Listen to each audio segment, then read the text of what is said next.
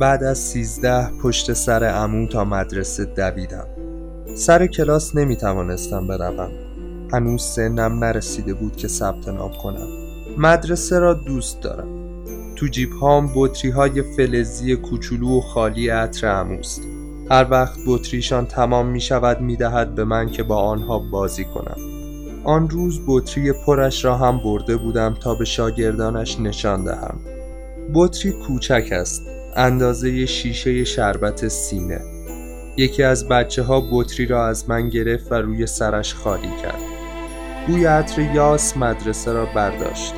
بچه ها دویدند و به امو خبر دادند که هوشو عطرتان را آورده مدرسه.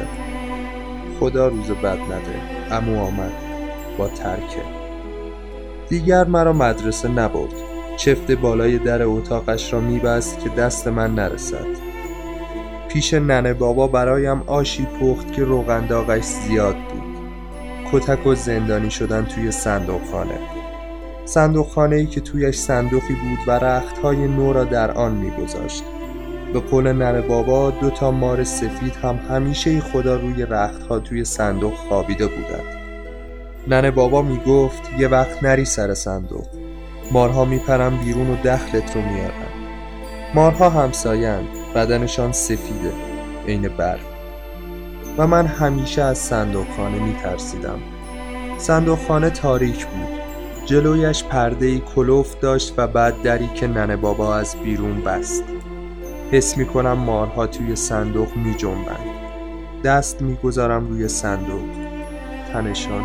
سرشان می خورد به در و دیوارهای صندوق. چفت صندوق می لرزد و من جیغ می کشم ننه بابا دلش می سوزد و از صندوقخانه بیرونم می آورد. سالهای سال است که کابوس مار می بینم. هر وقت حالم بد است و انتظار خبر بدی را می کشم و خوابم می برد خواب مار می بینم. خواب می بینم که ماری یواش یواش خودش را از پاهایم بالا می کشد. من خوابیدم. مار روی شکمم می آید و کم کم می آید روی سینم و دور گردنم می پیچد. هرچه جیغ می‌کشم کسی به دادم نمی‌رسد. تو هر خواب یه جور مار است. زرد، سیاه، خالخالی، بلند و باریک.